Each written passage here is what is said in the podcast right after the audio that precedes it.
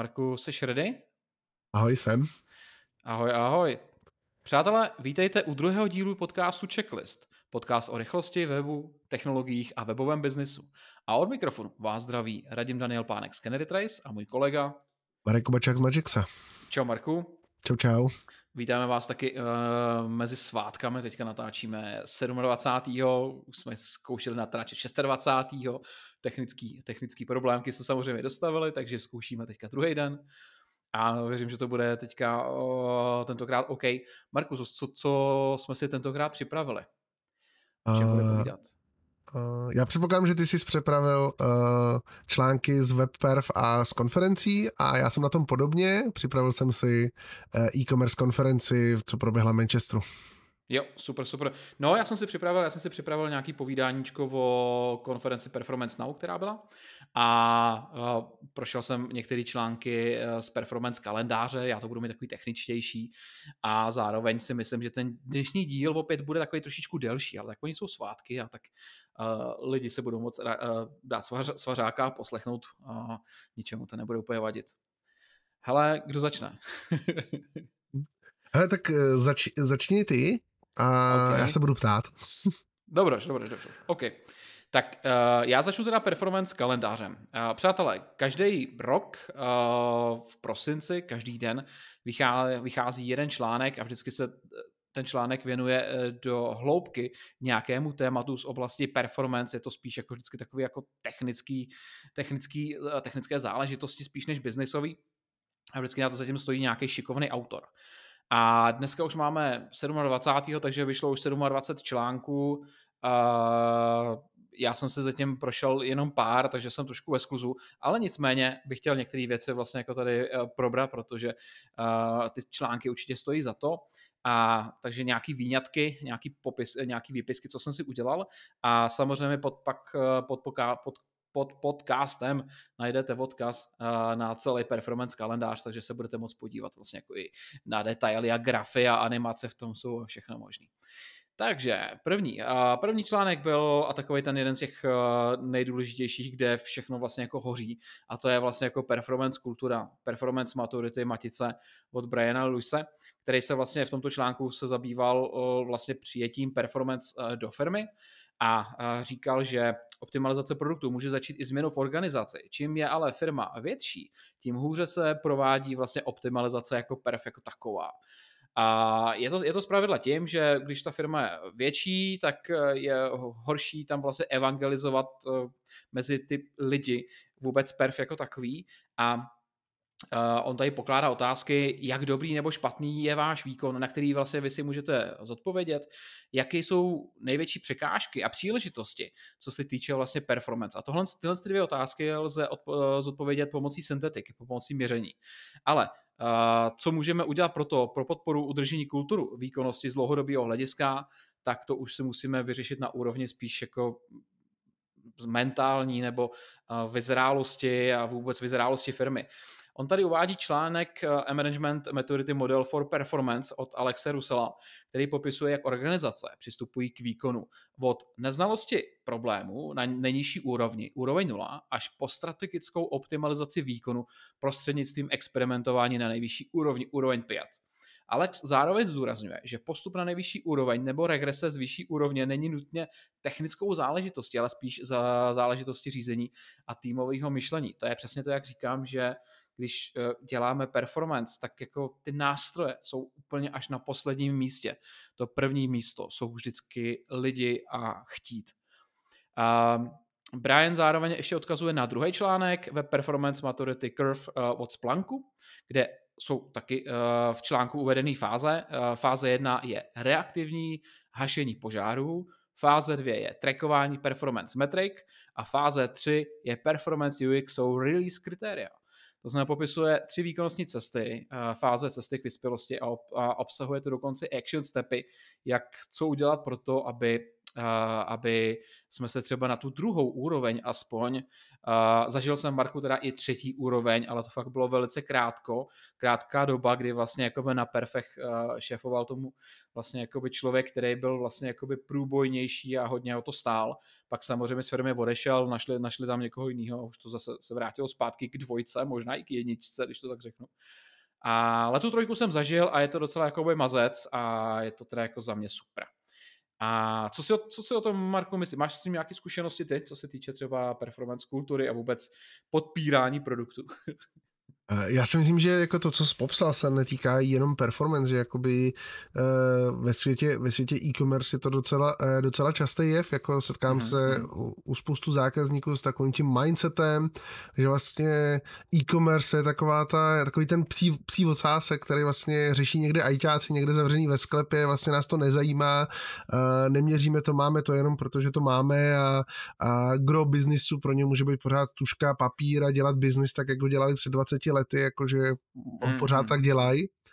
A, a pak jako vnímám, že jsou uh, klienti, kteří jako už jsou, řekněme, víc maturitní a vnímají tu důležitost toho, uh, toho digitálu, ale ve chvíli, kdy vlastně tam ta důležitost je, tak jako připadá ta biznisová důležitost a tím pádem připadne i ta performance důležitost na to, aby to pro ně bylo rychlý, aby to bylo výkonný, ale neřeší jenom, uh, řekněme, technickou infrastrukturu z pohledu performance, řeší třeba i optimalizaci skladů, aby vlastně zvládli odbavit, eh, odbavit ty objednávky, aby zvládli uh, back office vyřešit objednávky a spoustu dalších, takže jako rozhodně ta maturita uh, je důležitá a pak se to prolíná úplně všade. Hele, já ti řeknu dva příklady. Uh, jeden příklad uh, bylo, uh, kdy ti vlastně jako zákazník odpoví, um, nebo třeba i vlastně jako manažer z testingu, test manažer, my, my nemáme s webem žádný problémy. a jak to víte, když to nevěříte? to je jedna věc. A rozumíš takový to, uh, nevím, že mám problém, když neznám vlastně jakoby tu doménu, když neznám to, že bych měl, možná mám problém, když neznám tu technologii. A druhý takový příklad takový jako o tom právě o těch levelech, že jedna věc je, když, je, když ta firma bude na jedné úrovni, druhý, třetí, čtvrtý, ale docela jako i zajímavé je sledovat, když uh, jednotlivý týmy té firmě jsou na různých úrovních. Takže jakoby frontendoví vývojáři nám, nám perfákům do, do frontendu přidávali měřící značky, ale ve svém volném čase vydrželi to pouze 14 dní, protože v rámci vlastně jako svých pracovních povinností k tomu vůbec neměli prostě approve, aby vůbec něco takového uh, dělali. Takže, takže to vydrželi jen 14 dní jo, jako chápu, chápu, že takovýhle situace nastává, jako vidí, vidím to běžně, jako jde o to zaměřit se na celý ten produkt end-to-end, prostě od všech možných konsekvencí. Potom to nepotáhne technologický dluh, nepotáhne to spolu uh, další issue, které vzniknou v, zá, v, zá, v zásadě na to.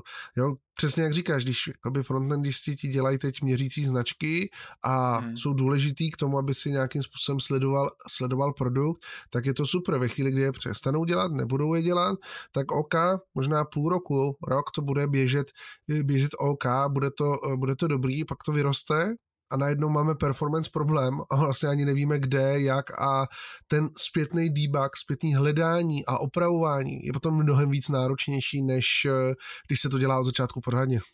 Jo, říká se tomu včas, včasný testování, protože prostě jako by ty, tu informaci o té kvalitě máš jako hnedka, víceméně po vzniku toho kódu, ne až je to na produkci. A v tuhle chvíli já si osobně myslím, že se furt nacházíme ještě v období, kdy eh, většina jako technických lidí, kteří by hm, vůbec tomu měli mít nějaký přístup, nějakou zodpovědnost, jsou stále vlastně naladěni na to, že browser je black box, že prostě tak, jak to funguje mně, tak to bude fungovat vlastně jakoby i jiným zákazníkům. To, když tam je nějaká chyba, tak to je jakoby chyba spíš programová, než souběh performance uh, okolností, uh, jakože někdo může být třeba pomalejší internet, že ta aplikace může najednou fungovat trošičku jako odlišně. Myslím si, že jsme furt, ještě furt uh, v takovéhle době, kdy opravdu browser považujeme za samozřejmost, black box a tak dále. No, to byl, to byl ten první článek. Druhý článek, ten je ještě víc technický, ten jen prolítnu. A vy když si vlastně jako měříte v DevToolech, to chcete zjistit, jak, jak dlouho trvá nějaká JavaScriptová funkce, a nebo třeba vytváříte tisíc položek do pole, tak vlastně v DevToolech je to vidět jako jedna dlouhá souvislá nudle. A, ale a očekávali jste právě jako tisíc nějakých, uh, nějakých položek uh, vizuálních v tom flame Ale takže tady v tom článku od, od zase samozřejmě neznám autora, jsem se ne, od Dimitriho, od Dimitriho, tak ten popisuje pěkně dohloubky do detailu, jak to vlastně jakoby funguje, ten JavaScript a vůbec vlastně, jak funguje ten profiling, ten sampling, sampling profiler, proč vlastně jako to vidíme takhle jako v jednom z hluku. Takže je to dobrý spíš pro, pro vás vývojáře, pro vás testery, který prostě jako byste očekávali něco jiného, že uvidíte v těch devtoolech, než to, co, co, co to, co, by tam, co to tam reálně jakoby je. Uh, trojku jsem přeskočil, čtyřku, ta je dobrá, ta je dobrá, to se ti bude líbit, Marku, od Barry Polandu, Polanda, vývář z Google. Um, fast is good, instant is better. Uh, píše, že rychlé načítání stránky je věcí minulého roku. Dnes my jsme měli myslet na instantní načtení. Existuje technika uh, v rámci webových aplikací, v rámci browseru, která se jmenuje Back Forward Cache uloží komplet stránku do paměti a když se uživatel vrátí, může být kompletně obnovena. Backforward, eh, backforward cache eh, je vlastně jako apíčko, který můžou který my můžeme vlastně i kontrolovat, eh, co tam je vlastně uloženého, dokonce DevTools má i tlačítko, že se můžeme zkontrolovat. Ne každý web to samozřejmě podporuje.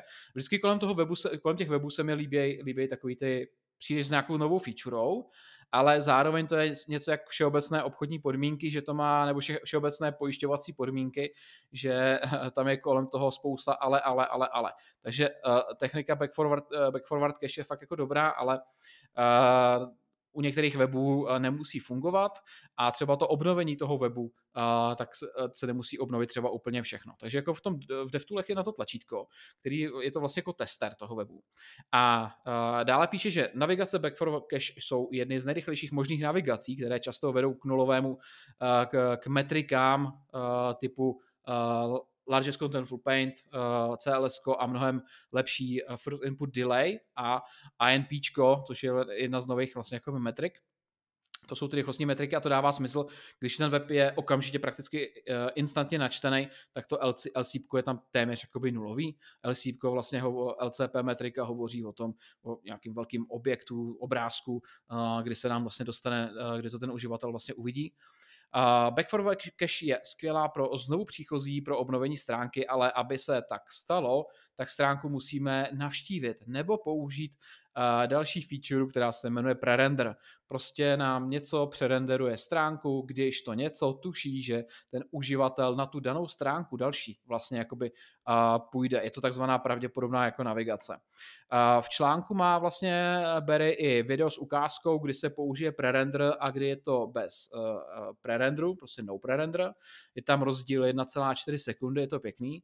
A má to svoje samozřejmě i mínusy a to je taková, a to je to takový, jakože když načítáme tu další stránku, tak se samozřejmě spotřebovává CPU, network a RAM a proto prostě jako u dalších optimalizačních metrik by se mělo používat uvážlivě, tam, kde je určitě jistota, že uživatel tam bude pokračovat, kde se to opravdu využije, tato feature.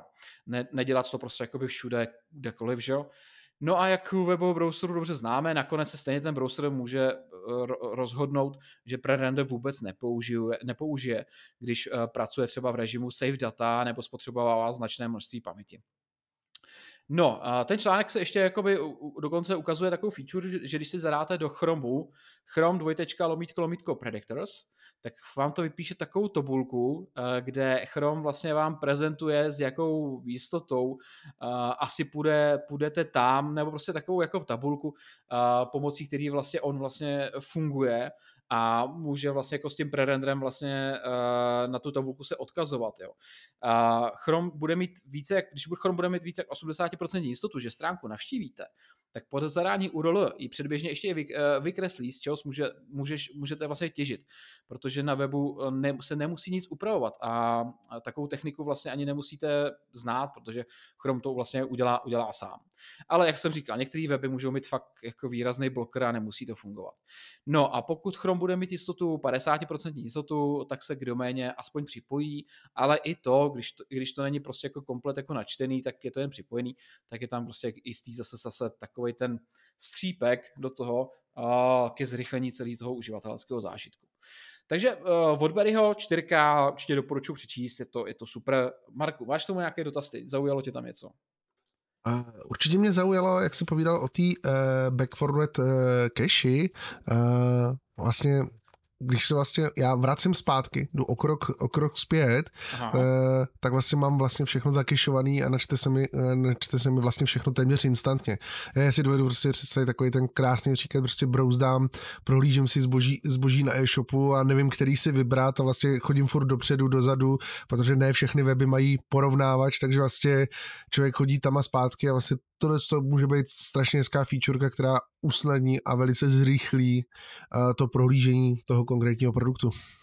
Hele, my bychom si mohli na příští díl schválně jakoby vzít každý jeden e-shop, nějaký ten největší, a podívat se, jak ty e-shopy vlastně ten backforward cache třeba podporují. Nebo jestli tam na, na těch e-shopech tohle funguje a jaký jsou z toho hodnoty. Určitě, určitě jsem pro, protože mě zajímá, jak moc jako to třeba e-commerce sféra eh, implementuje, protože pro mě je to relativně novinka, uh, že něco takového existuje, takže jako super a mm, budu rád zvědavý, jestli najdu nějaký e-shop, který už to má implementovaný. No tak ono by to nemělo být o tom, o tom jako e-shopu, že by něco implementoval, spíš vlastně by tam neměly být různý blokry, který vlastně popisuje ten článek, který to právě na, naopak jakoby eh, třeba jako zne, znemožňují vůbec něco uh, to takového vlastně udělat. Jo? To není o tom, že by si přidal do e-shopu nějakou knihovnu nebo něco takového. To je spíš jako taková feature, feature toho browseru. Uh, No, uh, počkej, tady jsem se skončili u toho, u toho, u té čtyřky, jo, pětka. Hele, pětka je takový hodně jednoduchý článek, ale zároveň jako hodně zajímavý. A ten se, tý, ten, se uh, ten rozebírá redukci vlastně velikosti obrázků. A to tím, že vlastně odstraníš, uh, odstraníš metadata z toho obrázku. Autor, kterýho jsem si sem opět nenapsal, a je to prosím tě, ještě, že mám rychle internet, Robert. A Robert je his, uh, Microsoft MV, MVPčko tak eh, on popisuje takovou věc, že lidi používají, samozřejmě nahrávají na web obrázky, ale nahrávají tam informace, které pro vykreslení vůbec nejsou důležitý, jako jsou například, že z toho vyfotil obrázek pomocí iPhoneu, jaký jsi měl sklo, jaká byla lokace a všechny možné vlastně tyhle ty meta informace. A on má celkem zajímavé statistiky, eh, kdy dělal vlastně jako testy, kdy eh, z těch obrázků ty meta informace odmazával, dokonce v tom článku je i, je nějaká library, díky který to můžete třeba i zautomatizovat.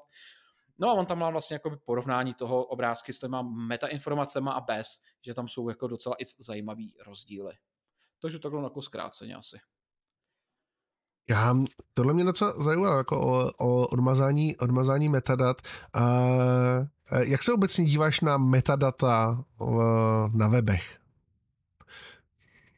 Počkej, jak to myslíš teďka? Jak, eh, jako na obráz, jako v obrázku? Myslím jakoby v, v jakýchkoliv, jakýchkoliv médiích, jakoby, že občas jako chceš vědět uh, informaci o tom, jaký obrázek uh, čím byl, čím byl vyfocený, když ho vlastně třeba používáš pro galerii, snažíš se dělat nějakou, nějakou řekněme, přehlídku a chceš to vypíchnout ty metadata a na tu druhou stranu máš takový ten přístup a la fotobanky, když si vlastně stáhneš fotku z fotobanky, obvykle v šíleným, šíleným velkým rozlišení, uh-huh. a pak ji nějakým způsobem přepracuješ a e, použiješ a vlastně mě jde o to, jakoby, že spoustu fotobank vlastně má uložený třeba v metadatech a těžko odstranitelný i třeba tu informaci o tom, jaká je to, fo, fo, že to bylo použitý právě z té fotobanky. Takže jako jde mi mm. o to ten pohled na ty metadata. Tak ty dokonce do té do do fotky můžeš zakódovat i dalších x věcí a nejsou to vůbec metadata, jsou to už jakoby eh, binární záležitosti, ale co se týče těch metadat, tak jako mi to dává samozřejmě smysl nahrávat fotku nebo uvádět ta metadata, ještě se pare klidně, když se jedná opravdu o nějaký example snímky a prodáváš foťáky, ale aby si měl metadata o tom, když uh, prodáváš například uh, mysli, tak jakým foťákem ta krabička byla fotěná, focená nebo takhle, tak to mi zase jako by asi přemýšlím o tom, k čemu bych to potřeboval. Byť ty informace vlastně jako když, když to do nějaký fotobanky, třeba ne, nevím, něco na, na galerie třeba na megapixelu, tak uh, ty informace se můžou uložit bokem do databáze, ale ty jako na to vykreslení ty nepotřebuješ, aby to ty obrazové data, v těch obrazových datech, ta informace byla jako uložená, aby se tím vůbec vlastně jako ten image processing vůbec jako zabýval, co v tom vlastně jako všechno je, že jo.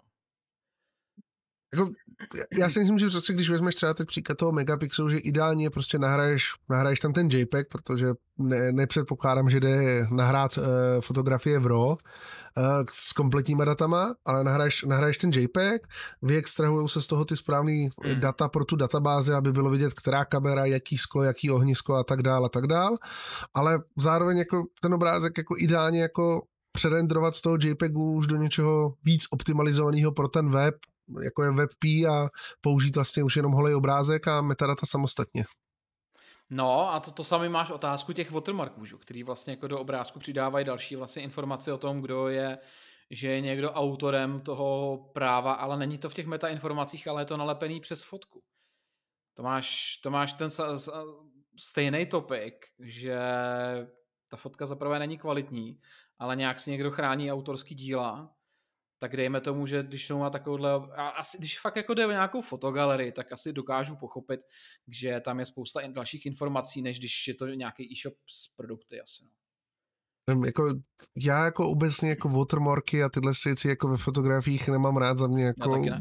když to člověk dává, jo, dovedu to pochopit ve fotobance, že to tam dají jakoby na ten sample, než to člověk koupí, hmm. jako, hmm. protože chtějí zabránit, eh, zabránit tý eh, krádeži, řekněme, té fotografie, ale jako um, ve chvíli, kdy mám svůj blog na WordPressu, já jsem amatér fotograf a dávám tam fotky, rozhodně si myslím, že watermark tam nepatří. No, jo, jo, klidně, prostě jako myslím zbytečný, a ono, hlavně když se pak potom někde popídíš, že jo, tak uh, stejně Google to má naindexovaný, takže když si hledáš nějaký obrázek, hnedka vidíš vlastně jako třeba, kdo je i autor. Jo, no, cesty jsou dneska lepší. A to vlastně jako, to bychom zabíhali, jo, kdybys věděl, co dneska už umí Photoshop, jo, takže. a, a, nejenom, a nejenom Photoshop. Těch nástrojů, těch nástrojů je spousta. Je to tak? Hele, pojďme na další článek a to je extra jako hodně hustý článek od, od Tima a všichni, kdo dělají webperf, tak samozřejmě znají Tima, že jo? A ten článek se jmenuje Noise Cancelling Rumko, Real User Monitoring. A on tady prostě řeší takový, on tady řeší prostě takovou věc, že ty když máš Real User Monitoring, prostě nějaký kód si dáš do své šablony, eh, své webové aplikace a uživatel, když přijde, tak je změřen a ty informace se ti uloží, to je vlastně jako rumko, měření na základě reálných náštěv uživatelů, tak eh, když ti tam chodí třeba roboti, nebo když tam chodí eh, roboti třeba se staršími prohlížeči, nebo když tam chodí nebo když ten uživatel otvírá tu záložku v neaktivním okně na pozadí, takže ti to prostě jako reálně zahýbe těma číslama. A tím se právě tady tím článkem tímhle s tím docela dost e, zabývá, a protože zaměřuje se na Human Visible Navigations a odfiltrovává provoz robotů, syntetické měření, a které vlastně jako znečišťují ty room data. A zajímavá je i zpětná navigace, právě když ty to máš vlastně ten webík uložený v keši, a znova a, a nemáš to rumko jakoby fakt jako dobrý, a který si zjišťuje třeba, že už si tam byl, jo. Takže když jdeš zpátky a, a ten web se ti blesku rychle otevře, tak to rumka jsou mají, ti, dá, ti dají prostě jako extra, extra nízká čísla, že jo. No a pak tam tím ukazuje grafy, kolik je procentuální načtení a kolik je znovu načtení stránky a back forward, využití back forward cache. A různý typ navigace má samozřejmě různý dopad na výkon, to znamená Navigate má nejvyšší, zatímco uh, Reload má eh, nejnižší. Backforward přidává spoustu dat o rychlejším právě načtení, takže ono v těch růmkách je dobrý se podívat, jestli máš možnost vlastně tohle vlastně pozapínat a čekovat a filtrovat. Pokud se budeme soustředit pouze na navigaci a ignorujeme back forward a znovu načtení, tak budeme mít data uh, přesnější. Ale zase jako čemu, čemu se asi pak jako dostanem, uh, já bych si ty třeba data jako i nechával, ale minimálně bych labeloval prostě jako, že uh, z jakých okolností vlastně ty data třeba vznikly. Zajímavý pohled je i na performance a tím i šum v rumku na stránkách načtených na pozadí, například záložka. Prohlížeč záměrně deprioritizuje aktivity, které mají za následek snížení KPIčka, takzvaných Key Performance Indicators, to znamená performance budgetu rychlostních, rychlostních metrik. Tím ukázal taky tabulku s měřením, kdy LCP Largest Content of Page, vycházela na viditelné stránce lépe než na skryté. Uh, existuje něco, čemu se říká vlastně jako priority resourceů, kdy třeba obrázek, font, CSS, JavaScript mají různý priority, má prohlížeče třeba načte uh, dřív a tak podobně. A tady vlastně jako tím říká, že když vlastně se nám webovka načítá na skryté záložce, to znamená otevřu webík, on se mi třeba nějak načítá, tak rychle jdu zpátky na Facebook si dočíst ten článek a za chvilku se vrátím, jestli se mi to už to internetové bankovnictví načetlo, tak jako ten web, který se načítal v tom, na tom pozadí, tak eh, prohlížeč mu dal menší priority, dal mu méně zdrojů, menší performance, než ta aktivní záložka, což je jako taky zajímavá věc. No a um, um, podle, podle, podle článku od Paula Kalvana z PERF 2021, což je vlastně performance kalendář z minulého roku, můžeš použít Page Visibility API pro zjištění, zda je stránka načtená na pozadí nebo ne a z toho si právě hodit do těch uh, room uh, dat nějaký uh, label. A dále uvádí, že měření na skrytých stránkách zjistíme, že jsou uh, ovlivněny metriky First Contentful Paint, Largest Contentful Paint, Total Blocking Time, což jsou vlastně jako takový ty procesní uh, metriky. Zatímco metrika serverová, to, time, to, time to first byte, to znamená, že to je metrika, která říká, uh, server má všechno hotovo, začal nám vracet informaci, tak ta ovlivněná není, což dává smysl. Uh, také, zajímavé zamýšle, také zajímavé zamýšlet nad tím, když ti na web chodí boti, kteří používají starší prohlížeč, stačí mu to, protože robot získává jen data, je mu jedno prostě, jako, že tam je nějaký měření. Ale Rumko to prostě jako běžně jako měří, pokud to Rumko nemáme i dobrý. A tady nakonec se tady vlastně pozastavuje nad tím, je to spíš jako debatní otázka, jestli jsou takovéhle data vlastně jako i ty znečištěná k něčemu dobrá, a já, a já si osobně myslím, že když použijeme opravdu nějaký API a volejblujeme ty data, aby jsme věděli, že ten uživatel třeba nabíjí nebo nenabíjí stroj, nebo že se načítalo v pozadí nebo v popředí. Takže jako ty data můžou být zajímavá, tím tady akorát říká, že uh, může to být značeno, může to, může to být znak začínajících performance problémů, ale já si myslím, že minimálně na ty data se podívat, ale hlavně je volejblovat, aby jsme věděli, co je, co je znečištění reálně a co je jako so fakt dobrý data, tak by dávalo smysl. Marku, co ty na to? Ale já určitě, tenhle content líbil? určitě budu souhlasit s tím, že uh, chce to mít správně olejblovaný data, vědět vlastně, jaký data, jaký data měříme, protože uh, když to nebudeme mít olejblovaný, tak přesně jako vznikne nějaký guláš něčeho, kde vlastně nevíme, jestli je to dobrý, ne, dobrý nebo špatný. Co mě, co mě zaujalo a vidím to třeba na mých známých a uh, občas i klientech a kolezích, jakým způsobem jakoby přistupují k některým uh, věcem na webu. A vezmu si takový prostě příklad prostě tady z, uh, od známého, který vlastně má takový ranní rituál. A on si vezme jde si udělat kávu, otevře si, vezme si do ruky tablet, otevře si Apple News a otevírá si, podívá se na ten přehled těch zpráv a pak si otevírá jakoby to, co ho zaujalo, uh, otevří nový záložce, otevří nový záložce, otevří nový záložce, otevří nový záložce a vlastně si jde dodělat, eh, dodělat, dodělat to kafe.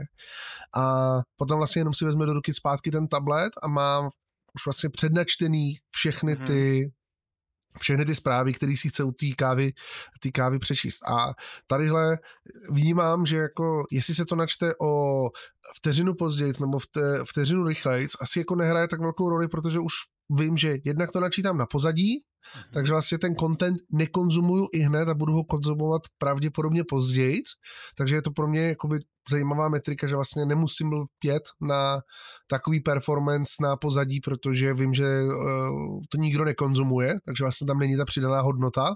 Mm-hmm. A ve chvíli, kdy potom už se jako zpátky přepne na tu záložku a už iteruje s tou záložkou, protože tam může být nějaký odkaz, může tam být nějaká uh, fotka na rozkliknutí, co, uh, cokoliv, tak tam už to zase vnímám důležitý. Na tu druhou stranu jak jsem zmínil, je to, je to třeba tablet a i ta zajímavá statistika, jako jestli je připojený do nabíječky nebo není, může být takový, uh, může být strašně zajímavá informace pro měření, protože to je jako za třeba příklad od mojí ženy, ta sundá iPhone z nabíječky a přepne baterku do úsporného módu a v tu chvíli jako ten telefon je výrazně pomalejší, uh, výrazně spořivější se všem a vlastně ten dopad na tu performance je tam potom znát taky, jako to, že najednou se všechno načítá pomalejc a reálně je to jenom z toho důvodu, že někdo spoří baterku. Není to, že je problém s eh, webem. Jako, jako musím říct, že tvoje manželka je ještě na tom dobře. Moje manželka, já třeba pracuji na posteli, ležím a ta sebou přijde si lehnout, že jo, vedle mě, vezme si noťás, otevře a zjistí, že je úplně vybitý, jo. Tak zase vody. Chudáky. no, jo, jo, jo. Uh, víš co, já jsem se zamýšlel na těma i use casama kde mi napadá, kde vlastně uživatel může mít uh, více záložek a přitom pracuje s jedním systémem. Uh, my teďka třeba i s některýma firmama řešíme použití uh, lifetimeového roomka uh, už během vývoje nebo monitorovat jako monitor, jako monitor, jako live, uh, live reporting, live monitor uh, systému, kam dodávají vlastně u jejich zákazníků. A třeba když si vezmeš takový třeba internetový bankovnictví, tak eh, standardně tam ty holky mají otevřeno více záložek toho eBayčka a ještě třeba jiný systémy a podobně. A když opravdu Rumko se použije jako monitoring, jako end-to-end monitoring, jako reálný uživatel, ještě s nějakými open tracingem klidně a tak podobně, tak uh, ta informace o tom, že ten systém teďka jako je jemně zpomalený, nebo ten frontend, tak by mohla být celkem jakoby pro ně v rámci monitoringu i zajímavá. A to jen kvůli tomu, že to ta holčina zrovna načítala v té, že se jí to načítalo v pozadí, ne v tom hlavním, hlavním okně. No. Eh, určitě jo, dovedu si představit i takový ten case, že někdo třeba volá jakoby na, na té holčině na nějakou pomoc, potřebuju poradit a ona se vlastně musí přihlásit jako do, do interních systémů. Dneska je to všechno webový a potřebuje se třeba kvůli jednomu zákazníkovi přihlásit mm-hmm. do třech, čtyřech systémů a vlastně říká do telefonu počkejte, počkejte, protože otvírá v jednom, v druhém, třetím okně a potom ten prohlížeč prioritizuje to poslední, což biznisově třeba je nejméně důležitý z těch čtyř oken, který ona potřebuje otevřít otevřít. No jasně, no. Nebo třeba bookmakeři v sáskovkách, ty běžně, hele, třeba Chrome, ten má apíčko, pomocí kterého ty můžeš řídit to, že si otevřeš pět dalších třeba oken a zároveň to první okno ví, kde se nacházíš třeba myší v tom třetím okně nebo čtvrtém, nebo kde tam je umístěný div. Jaký, víš, jakože mm-hmm. když to apíčko přidali do, do, do, do toho, do Chromu, tak jako reálně musí existovat jako opravdu use case, kde eh, práce ve více oknech dává, je třeba běžná. Jo, určitě, určitě si jako dovedu to dost Jako zase znám lidi, kteří jako místo hmm. toho, hmm. aby používali víc oken, tak mají víckrát spuštěný prohlížeč, eh, naskládaný okýnka, okýnka vedle sebe, aby sledovali všechno vlastně real time v pěti jo, tabech, tak to mají v pěti, v pěti oknech. Tak to zase jsou lidi vlastně jako, co mají třeba otevřeno 30 záložek, aby třeba o to, nebo i 200, to je jako bez, bez keců. Jenomže prohlížeč má takový mechanismus, kdy on freezuje ty stránky a ty stránky jsou stejně komplet zastavené a vy, když se na ten tab vrátíte, tak on to stejně znovu musí jako načíst. Něco jako takovej, taková záložka, asi z toho pak je, taková mrtvá záložka. Hmm. Jako já, je, tedy když mluvíš o těch mrtvých zárodkách, tak mi to zase, zase vracím, uh, vracím k ženě. Občas, jako když mi ukazuje něco, něco zajímavého právě, právě na iPhoneu a, a vždycky vidím jako otevřených 500 záložek, říkám, no já to mám, abych věděla, co jsem, co jsem, co jsem prohlížela. No tak jako, ok, máme historii, někdo používá historii, někdo nechává otevřených 500 záložek. Jo, jo, no. Tak jako to je u mě na iPhoneu celkem jako běžný, ale a co se týče vlastně spolupráce více oken, tak tam by mě fakt zajímalo, jestli máte někdo z vás zkušenosti, co nás posloucháte, tak nám schválně jako pod, pod tento podcast napište vaše zkušenosti, když třeba pracujete v jedné aplikaci, která má třeba více oken, více záložek. To by mě fakt zajímalo. No a uh, Mám tady ještě další článek, eh, který se jmenuje Client Hints eh, a těch článků je samozřejmě vícero, já jsem, já jsem ještě v šíleném skluzu, takže další články probereme a další vlastně poznatky a rozkecáme se u toho s Markem až jakoby v lednu, ale z toho performance kalendáře tady mám poslední článek. A prosím tě, eh, Client Hints, jo. napsal to opravdu zase člověk, který mu nemám poznamený jméno, a byl to Luca Pasany, a Luca Pasany je CTO až v nějakém Scienta Mobile. A, takže, a on napsal jako celkem zajímavou věc a hodně zajímavou věc. A to, že detekce mobilních zařízení, zařízení na základě HTTP User Agenta používá spoustu firm pro spoustu účelů, ať už jde o měření nebo zobrazování reklam. Jako reálně my jsme pro detekci, eh, pro, de, pro detekci v našem runku taky používali user, user agenta. A dále tady píše, a, eh, takže kdo ho vlastně nepoužívá, že? A, dále tady píše, že jenže tohle to končí, protože prohlížeče založené na Chromium začaly potlačovat prozrazování informací o zařízení. Je to takzvaný Killing User Agent, taková aktivita, má tam i odkaz, kde to víc popisuje. A zároveň k tomu dodává, že z oficiálních míst nebo ofiko důvod je, že přijde o bezpečnost uživatele, ale sám autor si myslí, že se vypich, že uh, jde spíš o dominanci na trhu. Alternativou k, user agent, uh, user agent řetězci jsou takzvané client hinty, kdy ty si vlastně, co jsou hlavičky, které nesou informace o prohlížeči a zařízení, ale musíš si o ně explicitně říct, to znamená na, na, back, na backendové straně. Zkoušel jsem to, uh, zatím jeden takový jako example, je to, je to dobrý, musím to pročíst ještě víc, ale myslím si, že je to hodně dobrý a že to budeme asi implementovat.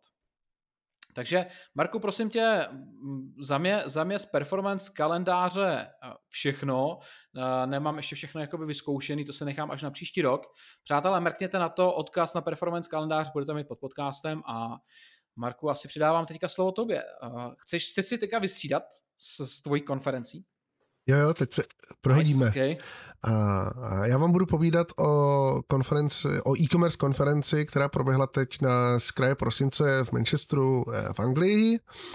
Byla to eh, e-commerce eh, konference zaměřená, zaměřená vlastně na trošku na budoucnost. Hlavní témata, které rezonovaly vlastně celou konferencí je headless a composable commerce.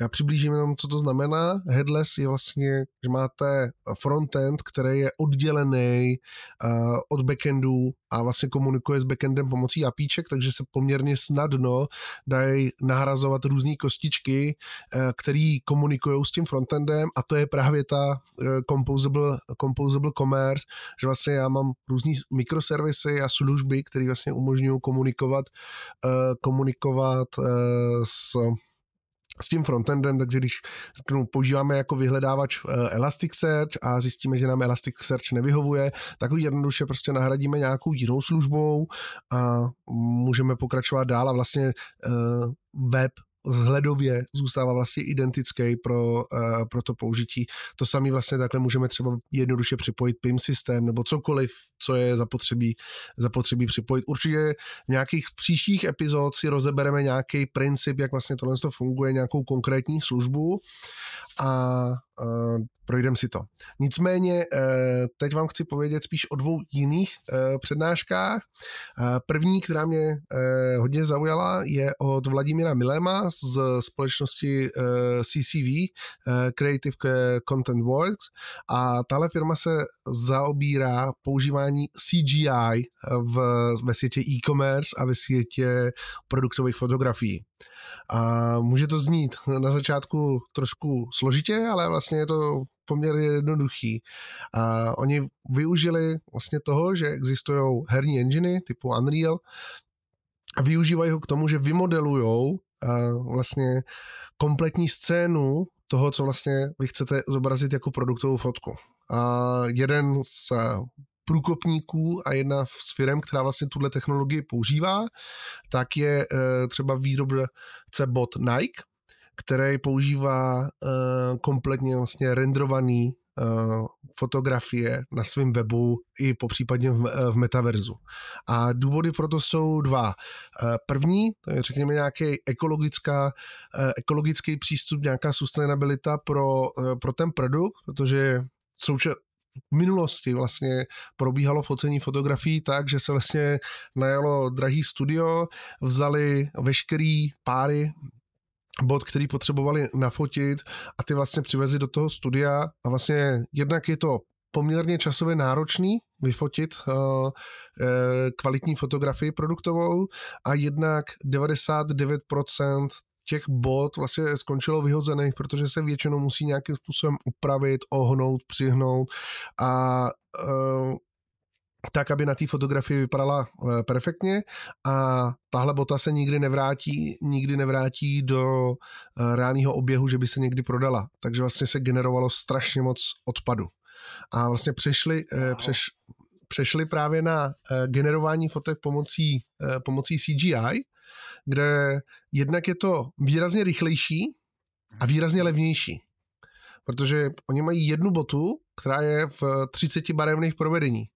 Takhle mi stačí jeden perfektní model a vlastně jenom jedním překliknutím myše vlastně asi otočím tu botu, přidám si barvičku, odeberu si mhm, barvičku mm-hmm. a, a mám vyřešit to. Díky dneska technologiím, jako je ray tracing na grafických kartách, tak i vlastně takový ty problémy s osvětlováním a s tímhle už je prostě dneska opět otázka několika málo kliků a vteřin a vlastně mám Eh, perfektní fotografii. Takže tady vlastně jakoby vzniknul už jakoby obrovská úspora jak peněz, tak času, kterým stojí zatím vlastně získat perfektní produktovou fotografii.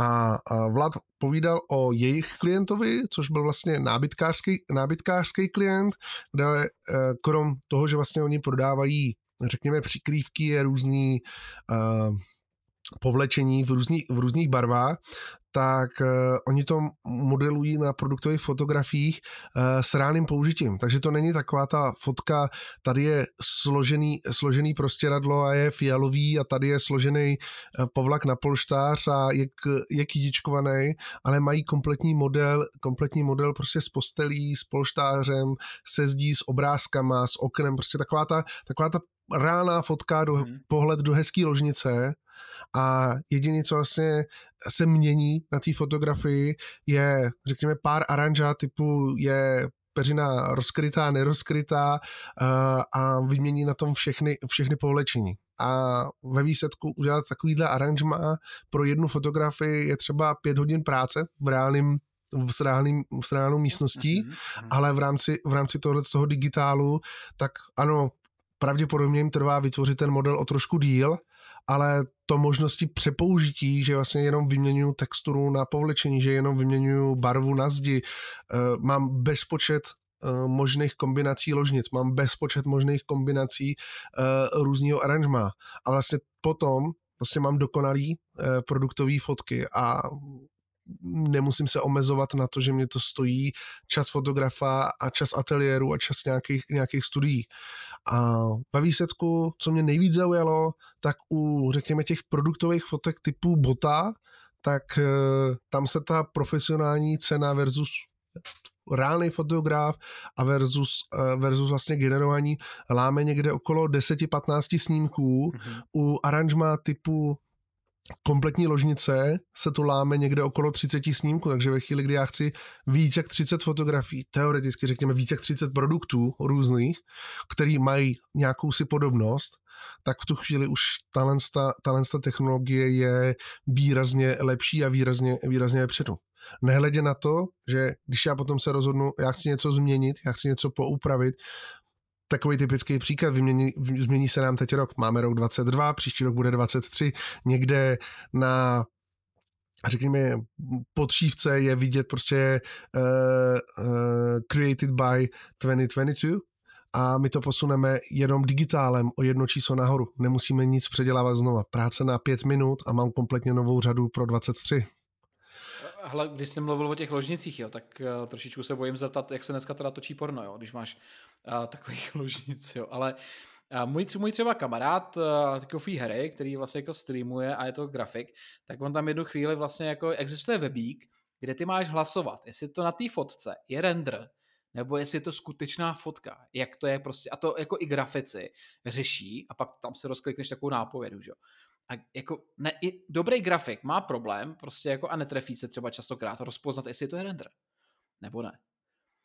A dneska, dneska ta technologie už je tak dopředu, že jako už je dost těžký rozpoznat, jestli to je. Ono stačí se podívat teď na uh, v posledních uh, týdnech, měsících proběhlo zprávama, jak umělý inteligence generují fotografie. Stačí zadat prostě já chci uh, husu na, se svíčkama u stolu a podívat se, co vypadne z té umělé inteligence. Když teď vynechám to, že to bude vtipný obrázek, tak ta mm-hmm. kvalita toho je už jako nadmíru, uh, nadmíru srovnatelná s tím, když to fotí někdo reálně. Jako dneska je, je strašně těžký poznat, co je real, co není. Jo, něco podobného mám na občance. Hm. vytvořenou fotku. Hele, ale ono, bylo tam třeba i porovnání, jak je, jak je to náro, finančně náročný uh, fotograf versus opravdu jakoby 3D grafik, protože já si nemyslím, že to bude nějak jako drahý, ne? O, právě, že to není drahý. On neřekl teda jakoby reálnou cenu. E, pokud by to naší audienci zajímalo, určitě můž, hmm. přida, připojíme odkaz na, e, na firmu a dá se zjistit. Ale vlastně on říkal, že právě na tom příkladu, že se to láme někde okolo u těch jednoduchých fotek, je to někde 10-15 fotek od fotografa profesionálních dodaných uh, s, s kompletním postprocessingem a se to láme někde okolo 10-15 fotek, u řekněme těch složitějších kompozic se to láme někde okolo 30 fotek. Mm-hmm, jasně, protože já mám kamaráda, který nemá datacentrum a má nějaký počítač. A on prosím tě, když si, zadáš, když si, když si zadáte petrmašek.com, tak on prosím tě dělá obrazy, to obyč uh, šikovný člověk. On dělá obrazy tak, že teďka nevím, jestli se vezme Blender nebo co. A on prostě tu scénu vytvoří v 3D domaluje ji, dokreslí ji, ale nakonec vlastně mu ta 3D scéna slouží pro to, aby měl kvalitní 2D obraz, který pak nechá vytisknout. Jo, takže my od něj máme v obejváku obrovský obraz, který vlastně jako vznikl jako 3D model, ale pak to, se to přeneslo prostě na plátno a je z toho 2D obraz. Jo. Takže jako hm. věřím, no.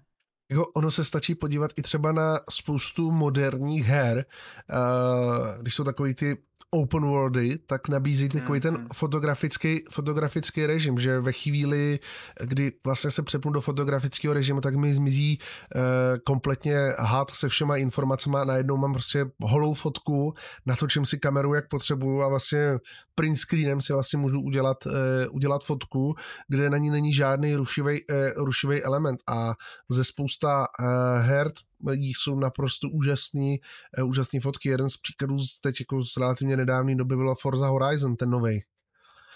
Strašně úžasný scenérie, sice autení, autičkový závod o ničem, je to takový trošku fun, ale z hlediska té scenérie, co tam je a té krajiny, prostě to generuje strašně úžasné fotky.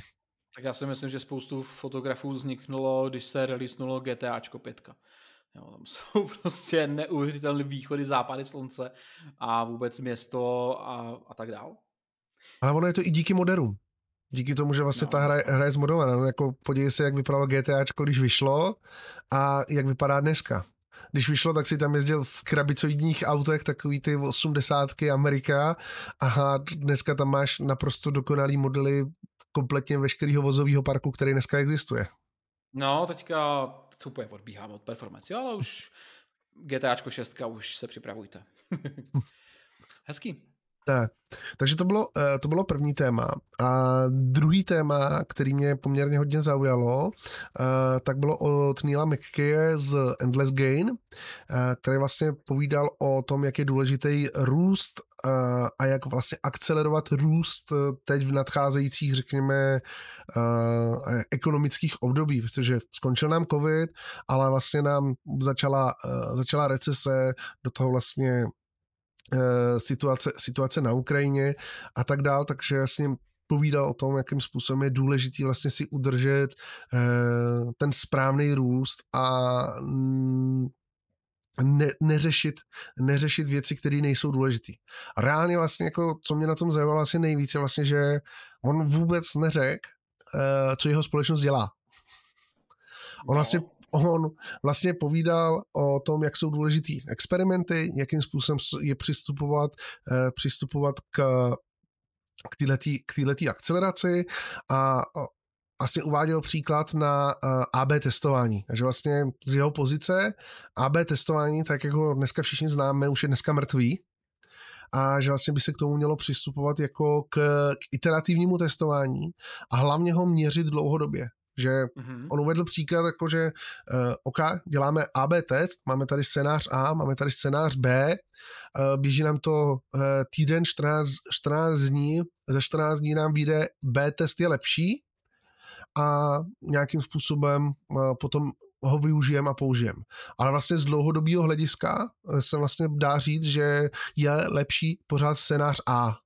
A uváděl příklad vlastně teď třeba na, na naší sezónnosti. Teď jsme měli v listopadu, to vlastně začalo, začal Black Friday, Cyber Monday, dneska jsme v období Vánoc a teď se blíží vlastně po vánoční výprodej. Máme tady tři měsíce v roku, kde se zákazníci chovají úplně jinak, než jak se chovají po zbytek těch devíti měsíců.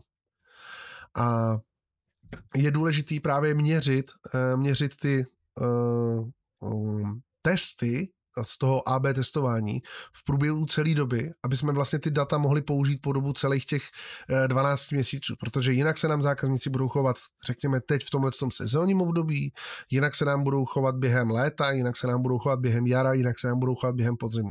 A zároveň jsou uh, weby, kde vlastně ta sezónnost není třeba teď ta vánoční, protože neprodávají, dělají třeba něco úplně jiného a můžou mít sezónnost, já nevím, začátek školního roku, konec školního roku, začátek léta. Je to, to vlastně úplně jedno uh, a potřebujeme vědět tyhle ty data. A zároveň s nimi potřebujeme iterovat. Jo? A on vedl příklad vlastně, že byl klient, který zachá- začínal, uh, chtěl hodně ulehčit uh, pick-up in store, vlastně, že si zákazník něco objedná na webu a bude si to moct vyzvednout, vyzvednout v prodejně a vlastně do té doby vlastně uh, informace o prodejnách byla skrytá někde hluboko o stránce o nás, vlastně poměrně složitý vlastně, aby se k tomu vlastně ten zákazník dostal, aby věděl vůbec, kde má nejbližší prodejnu.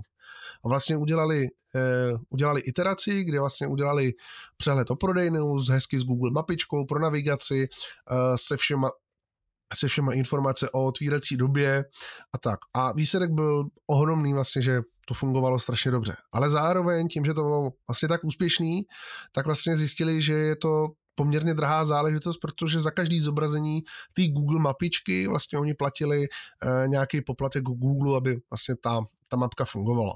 Takže se rozhodli vlastně, že tu mapku vyhodí.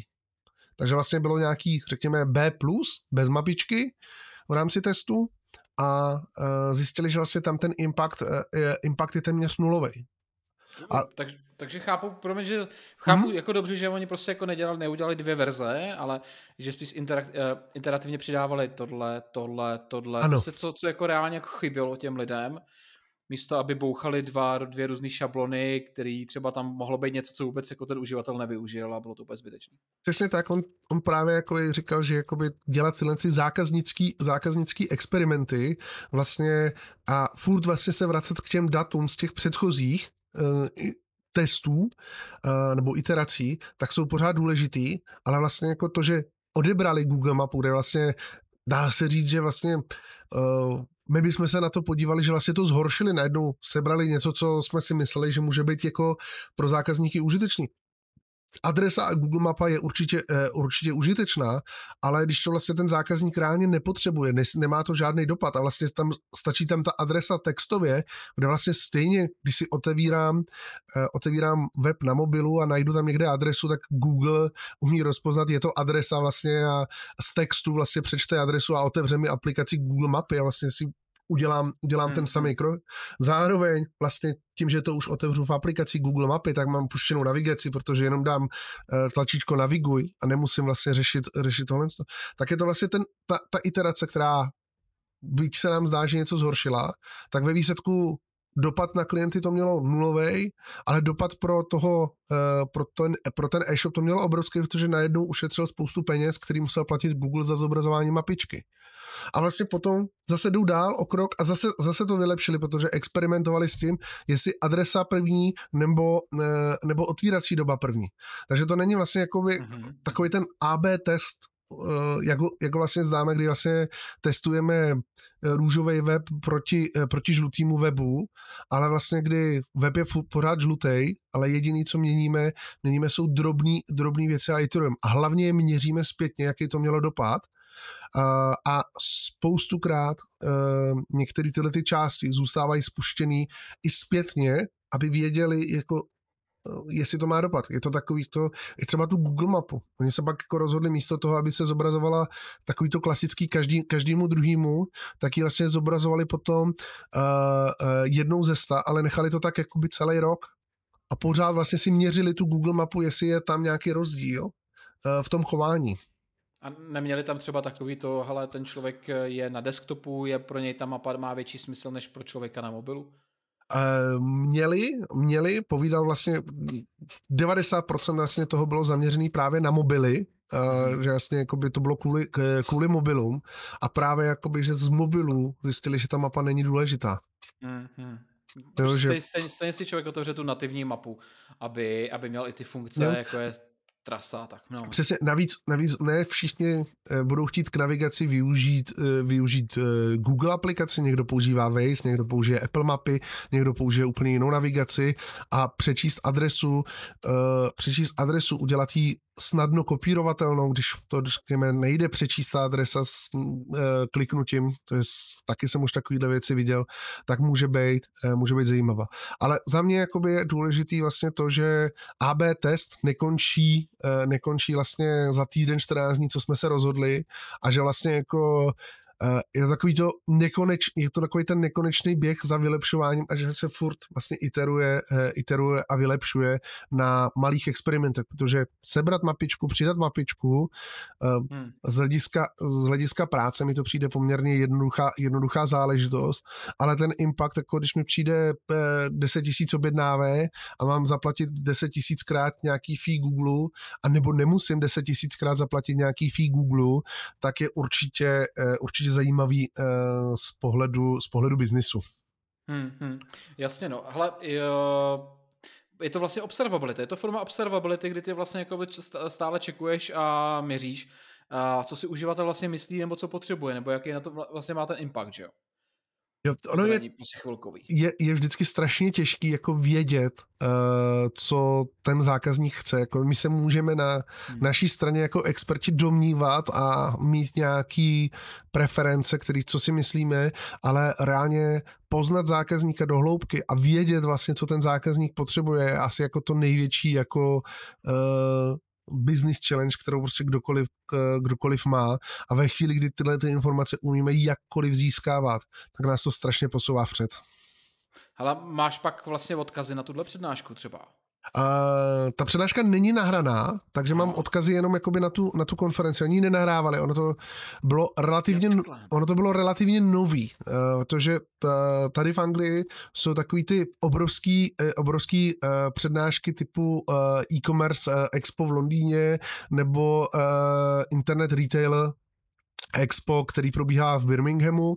A to jsou takový ty obrovský haly, kde um, za metr čtvereční se zaplatí víc jak za, uh, za, byt, uh, za, byt v, za byt v Praze, za to, že ten člověk, člověk má stánek, ale přijde mi, že tenhle, ten druh eventu už je takový, že uh, lidi tam chodí, protože tady šéf řekl, hele, tohle je zajímavý event pro e-commerce, kdy tam a vystavovatelé tam vystavují technologie, které všichni známe a není to ničím inovativní, ničím, ničím zajímavý. A tenhle ten event právě mi přišel jako, že uh, v úvodzovkách byl dělaný low costově a mhm. díky tomu, uh, díky tomu tak vlastně jako tam jak z pohledu speakerů, tak byli uh, zajímaví, zajímaví speakři, protože to vlastně nebylo placený, nebylo to sponzorovaný a vlastně nikdo se nedomníval, že by to mohlo mít nějaký velký impact a jednak i z pohledu, eh, z pohledu návštěvníků předpokládali, že to bude mít jako relativně málo, eh, málo návštěvníků, proto to dělali v tomhle tom duchu. Ale na tu druhou stranu snažili se vybrat to, co je, to, co je zajímavé, jako přednáška o CGI nebo přednáška eh, přednáška o co byla ještě zajímavá třeba jedna od eh, very.co.uk, eh, což je vlastně bývalý katalogový eh, prodejce. Dneska je to čistě digitální, digitální, digitální hráč, tak jakým způsobem oni jasně využívají mikroservisy, jakým způsobem vlastně oni používají ten, využívají toho headlessu a composable a, a jak je to posouvá vpřed, jak poměrně rychle je to posouvá vpřed, protože jako za, on zmiňoval, že vlastně za, začali, když začal covid, tak začali s touhle transformací a vlastně dneska jsou, dneska jsou ve stavu, že když jim přijde téměř jakákoliv výzva, tak oni jsou schopni udělat nějakou rychlou reakci už v řádu několika málo týdnů a už to není takový to plánování, no tohle to uděláme nejdřív za rok, možná za dva. Mm-hmm, Takže no. jako strašně, strašně zajímavý v tomhle tom směru, co vybírali, uh, vybírali lidi. A co mě přišlo potom nejzajímavější, ještě, tak byla vlastně potom uh, jakási afterparty, kde jsme, se, kde jsme se všichni sešli a tam jsem se dal do řeči s uh, s Davidem, to je vlastně lektor na uh, Manchester Metropolitan University, který vlastně učí obor e-commerce.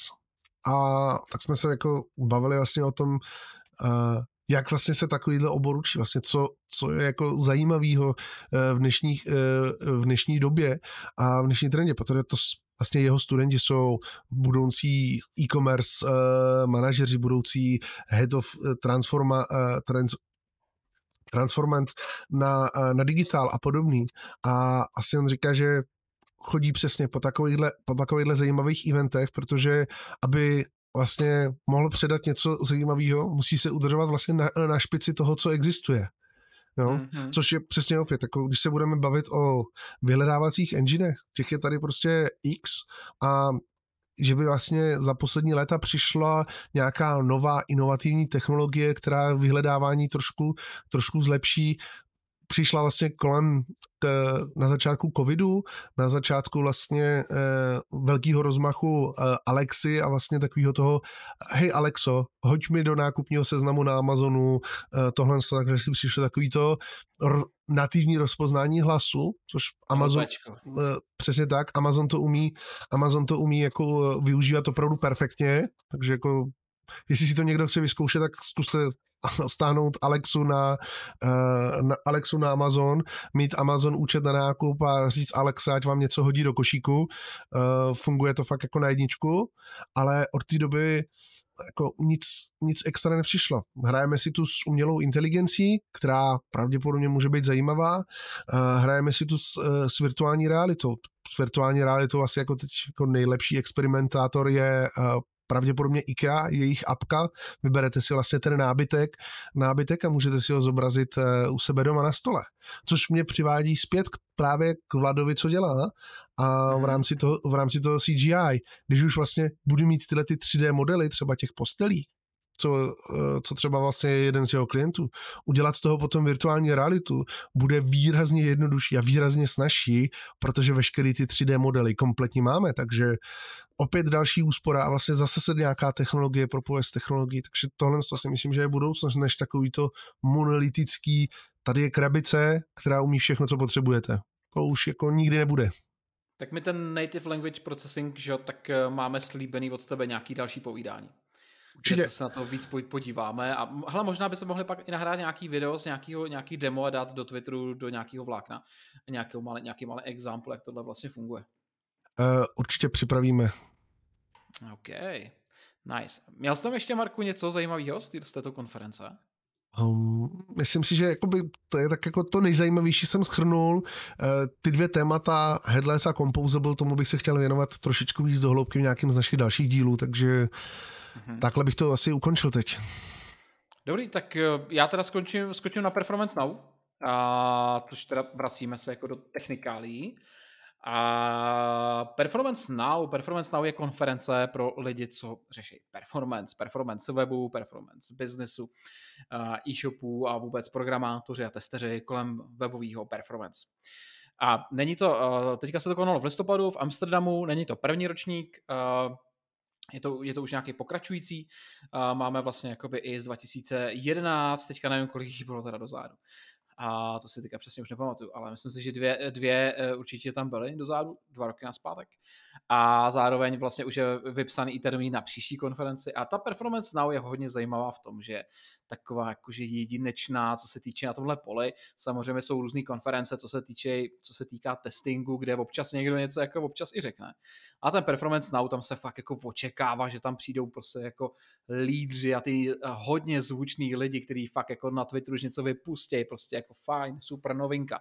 No a jako byl tam hodně zajímavý content, a, takže já jsem si zase vypíchl pár přednášek, takže třeba například uh, Nolan, uh, Nolan Lawson uh, se zabýval CSS uh, runtime performance, uh, performance. Ukazoval, jak je těžké pro browserově počítat styly a sestavit layout a ukázal, uh, jak ukázal vlastně další možnosti, jak používat tracing. Uh, tracing, uh, jestli znáte DevTools, to znamená takový nástroj v prohlížeči, který vám ukáže, jaký soubory se teďka natahují třeba přes síť a tak podobně, tak uh, se říká, že tracing je něco, co vám ukáže to, co ani DevTools vlastně vám neukáže. Prostě tam, kde DevTool skončí, tracing začíná. A tracing je zase jedna taková tajná záložka nebo tajný tag, tajný přepínač nebo funkce skrytá přímo v prohlížeči, kdy vlastně uvidíte kompletní funkce, jak jdou třeba za sebou v rámci na C, na C úplně a vidíte tam ten detail. A on právě jakoby ukazoval další, další příklady, jak pracovat s tracingem právě na těch, na debugování rychlosti selektorů. Zároveň Zároveň vlastně jako by k tomu dal takovou zajímavou větičku, že pokud nevíš, jak funguje motor u auta, tak jako to se nedá nic dělat, ale když ho budeš poslouchat, budeš vnímat e, jeho reakce na, na svoje vstupy, tak jakoby začneš, začneš víc ten motor chápat, začneš se prostě být uh, takový ten jako ne, že úplně odborník, ale uh, když uh, to sami platí vlastně, když vlastně jako máš složitý browser engine a když ho vlastně měříš a teďka zkusíš tohle a zkusíš tohle a budeš být právě na toto měření, tak začneš být prostě jako lepší v tom daném oboru a vůbec jako v rámci vývoje a testování webových aplikací a budeš prostě celkově lepším testerem a vývojářem. Takže jako základem je eh, prostě jako neprskat eh, do těch webů prostě jako cokoliv. Zároveň eh, je dobrý prostě ty věci měřit, využívat třeba i ten tracing, který je hodně nízkourovňový a vidíte tam fakt jako ty jednotlivé procesy toho prohlížeče. Na tracing bych mohl povídat třeba v nějakým, taky v jednom dalším dílu, ale to je hodně, hodně hluboký. Uh, ale mrkněte na to, je to zajímavá ukázka uh, právě jako s těma, s těma selektorama a jak s tím pracovat v tracingu. Další přednášku měl Alex Russell, který uh, zase povídal o, o věčném tématu a to je, uh, jak bych to řekl, když uh, vy vlastně jakoby máte e-commerce řešení a teďka vlastně testujete, testujete, tak zpravidla to vaše testování není úplně jedna ku jedný to, jak to vlastně používají uživatelé. Jinak řečeno, váš iPhone není reálný svět, váš desktop není reálný svět, to znamená, měli byste se fokusnout na to, co, jak používají uživatelé, ne, ne, nezlepšovat, nezjednodušovat si to a testovat vlastně to e-commerce řešení nebo webovou aplikaci přesně tak, jak to dělají ty uživatelé. Takže uh, taky, zajímav, taky zajímavý článek, kde je zase spousta, spousta grafů a tak podobně. A Harry Roberts uh, povídal o uh, optimalizaci LCPčka, to asi víc nebudu rozvádět.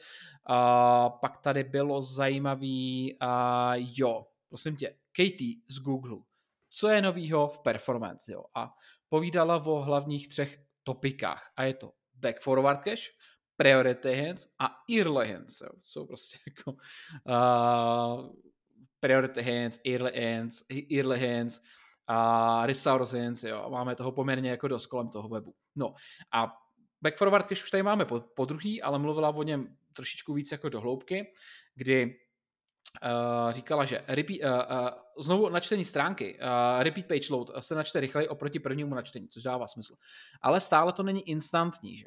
Je to způsobeno tím, že spousta zdrojů, které webová stránka potřebuje, je již načtená z HTTP cache, browser provede znovu parsování a znovu kompilaci JavaScriptu a pak kód uh, máme vlastně v bytecodu a uh, pak se stejně musí spustit uh, další vlastně malý uh, mikroprocesy, které jsou potřeba pro vykreslení stránky.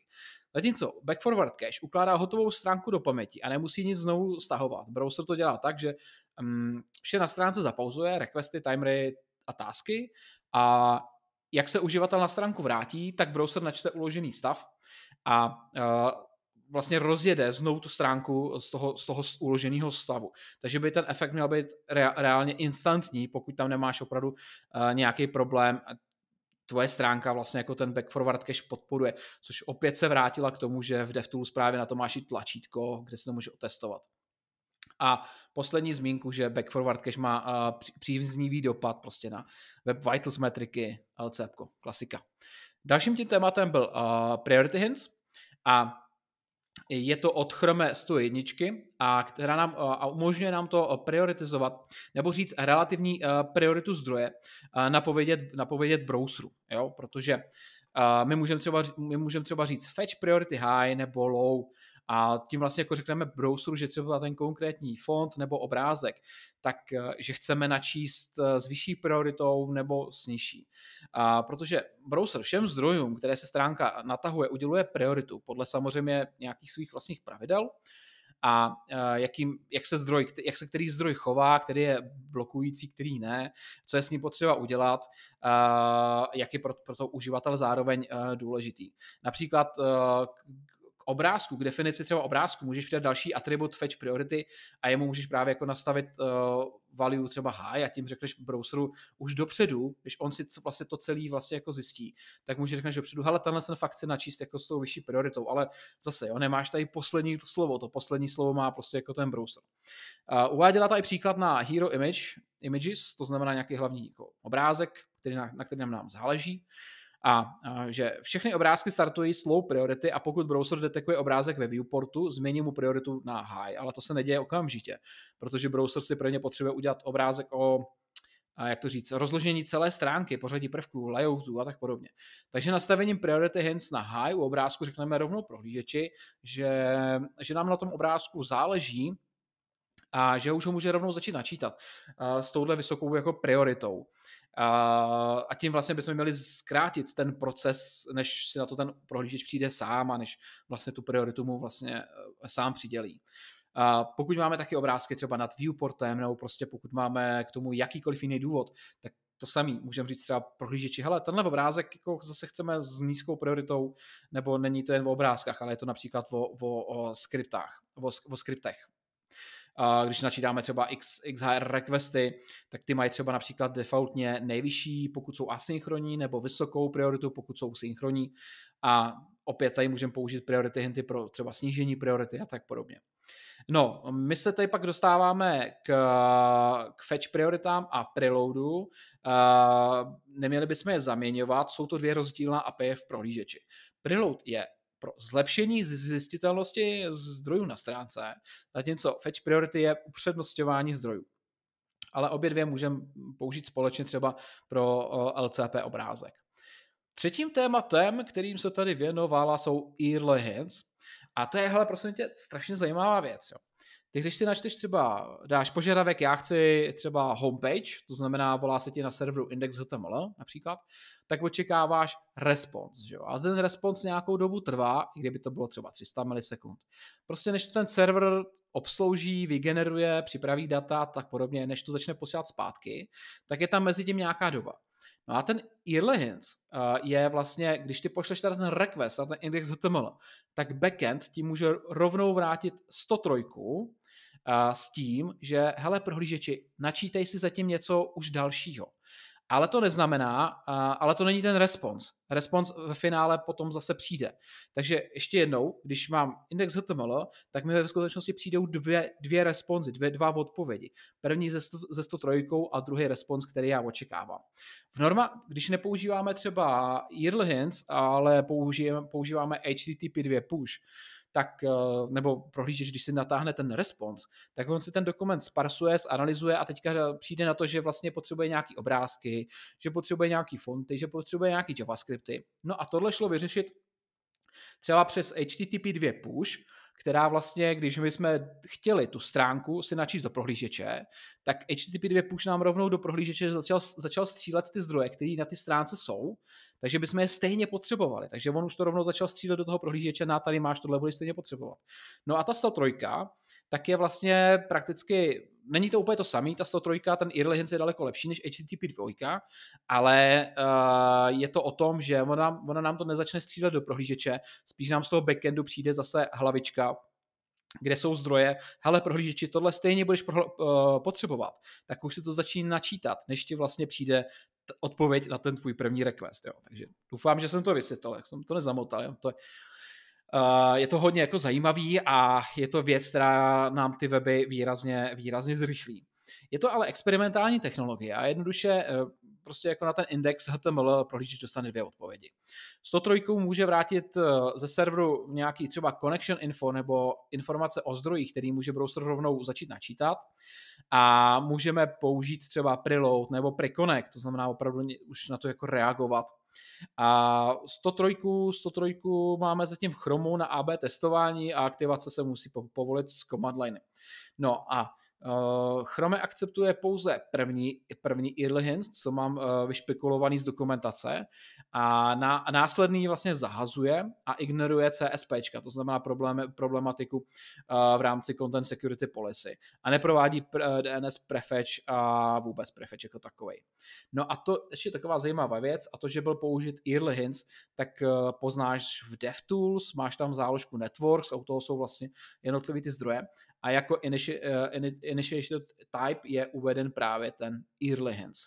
A je to opravdu prostě, jako já když koukám na ten zdroják, tak je to prostě jenom response a tam máš link CSS rel preload as style, nebo link CDN rel preconnect, to je jako celý.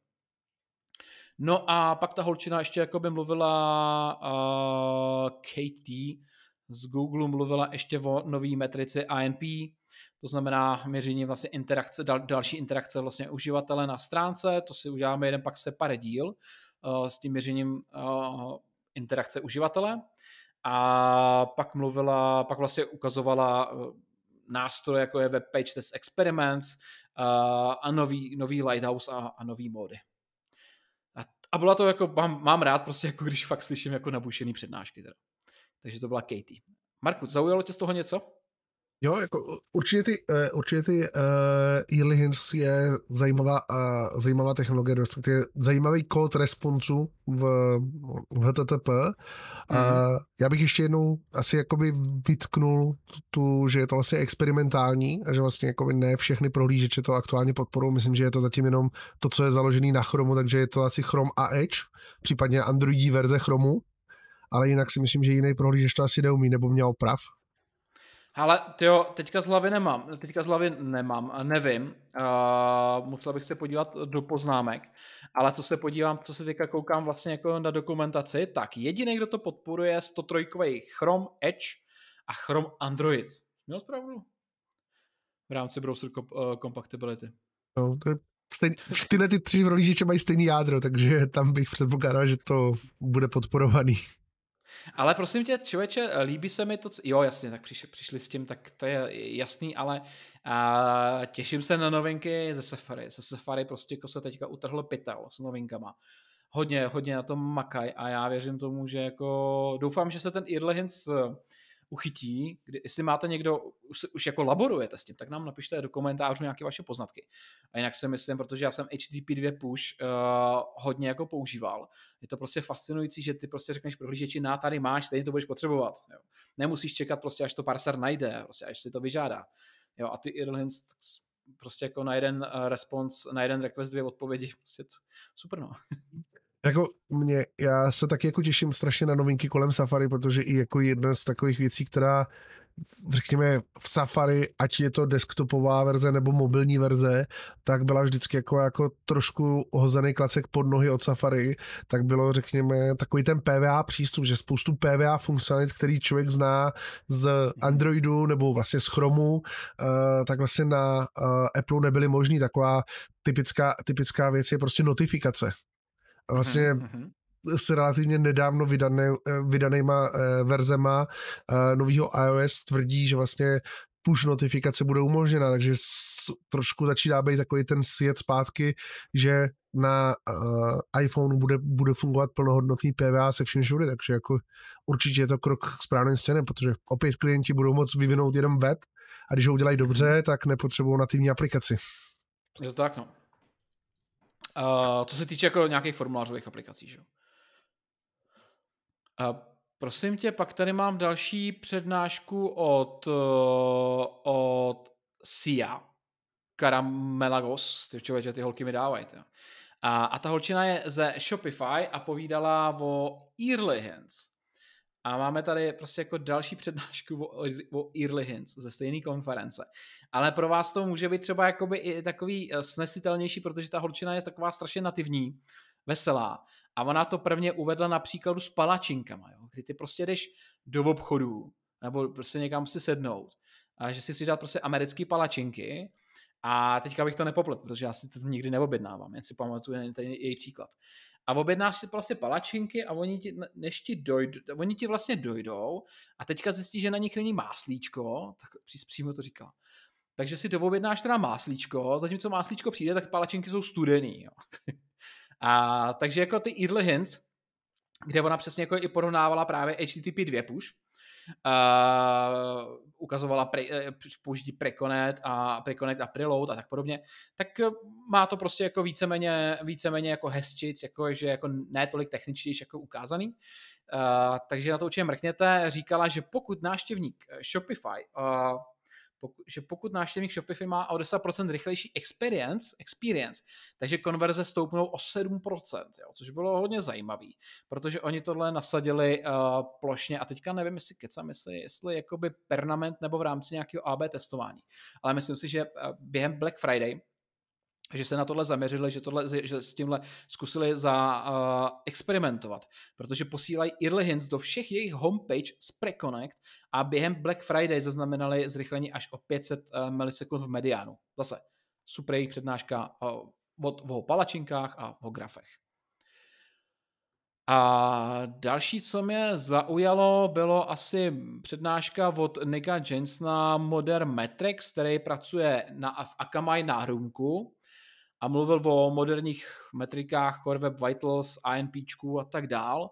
A zaměřuje se tady na, zaměřoval se na metriky Uh, povídal, jednoduše povídal o tom, že prostě jako máme teďka spoustu nástrojů, který prostě jako měří a všechno je, vš- veškerý měření je založený na tom, že vám prostě nějaký nástroj hrne nějaký metriky a vy si z toho prostě jako vyberte, co chcete a hlavně, že vám to dává nějaké metriky, je to prostě, musíte na to koukat očima, je to okometrický, není to, není to deskriptivní, prostě furt samý čísla a hlavně jakoby častokrát jako se můžete zabývat metrikama, které vůbec nejsou relevantní pro váš business. To znamená, to znamená, máte spoustu metrik, jako je network, eh, metriky, které se zaměřují na network, eh, na browser, na vizuál, na user experiments, ale přitom byste se měli spíš zaměřovat na metriky, které jsou relevantní k vašemu businessu. To znamená jako website traffic, eh, business metriky, metriky spojené s konverzemi, retention metriky, metriky, co se týče reklam. To znamená jako je to, je to, je to vždycky je to stejná písnička, nemusíte se vlastně jako honit za nejlepším performance score, když víme všichni, co performance score. Uh, to znamená, vyšlechti ten webík uh, tak, aby ho, abyste ho měli tak stejně rychlej, jako má vedlejší firma, aby ta jiná firma dělá úplně jiný typ biznesu. A va, vaši, vaše zákazní, vaši zákazníci třeba potřebují něco jiného. Není úplně ta nejlepší strategie.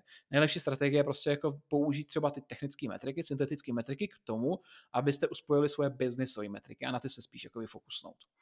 Takže opět zajímavá přednáška, porovnává, porovnával tam přínos mezi syntetikou a rumkem a uh, zdůraznil tady jednu takovou věc, že dneska jako měří, měří ty weby teda jako nechci říct, že každý, ale každý tak nějak jako ví, že existuje nějaký měření webu, nějaký web performance a když už, tak se zaplatí třeba Pingdom, že jo, prostě jako to nemá nic společného celkem jako by s tom, jak se uživatel cítí, a nebo teda už i nějaký Rumko, ale furt je to o tom, že se měří pouze prostě jako by first load, první načtení. Ale třeba když máme nakupování nebo nějaký CRM systém, a cokoliv, no tak ten uživatel s tím, on si tu stránku jen nenačte, on s ní pak pracuje dál. Takže jako je důležitý jak to první načtení, tak zároveň i to, jak, to, jak uživateli funguje ta stránka jako i dál. To znamená, my musíme být nástroje pro uh, kontinuální měření toho, ty uživa, toho uživatelského zážitku a těch uh, nefunkcionálních charakteristik webové aplikace v browseru. No, Uh, já, Mark, Marku? Já ti, tady, já ti tady do toho skočím, protože přesně, přesně jak říkáš jakoby ohledně té interakci, vlastně to vrací zpátky. Uh, s pár klientama vlastně se jsme měřili uh, takový ten uh, post uh, survey a after checkout. Vlastně zákazník nakoupil, udělal konverzi a vlastně dostal, dostal survey na to, aby vlastně odpověděl, vlastně jaký byl ten jeho zážitek. A když vynechám, když vynechám to, že jako uh, si pár zákazníků stěžovalo na uh, technický technické věci, typu je to pomalý, něco se nenačítalo, tak tam byly občas jako zajímavý, uh, zajímavý odpovědi ve stylu uh, uh, ve stylu co vám, co vám téměř zabránilo nakoupit.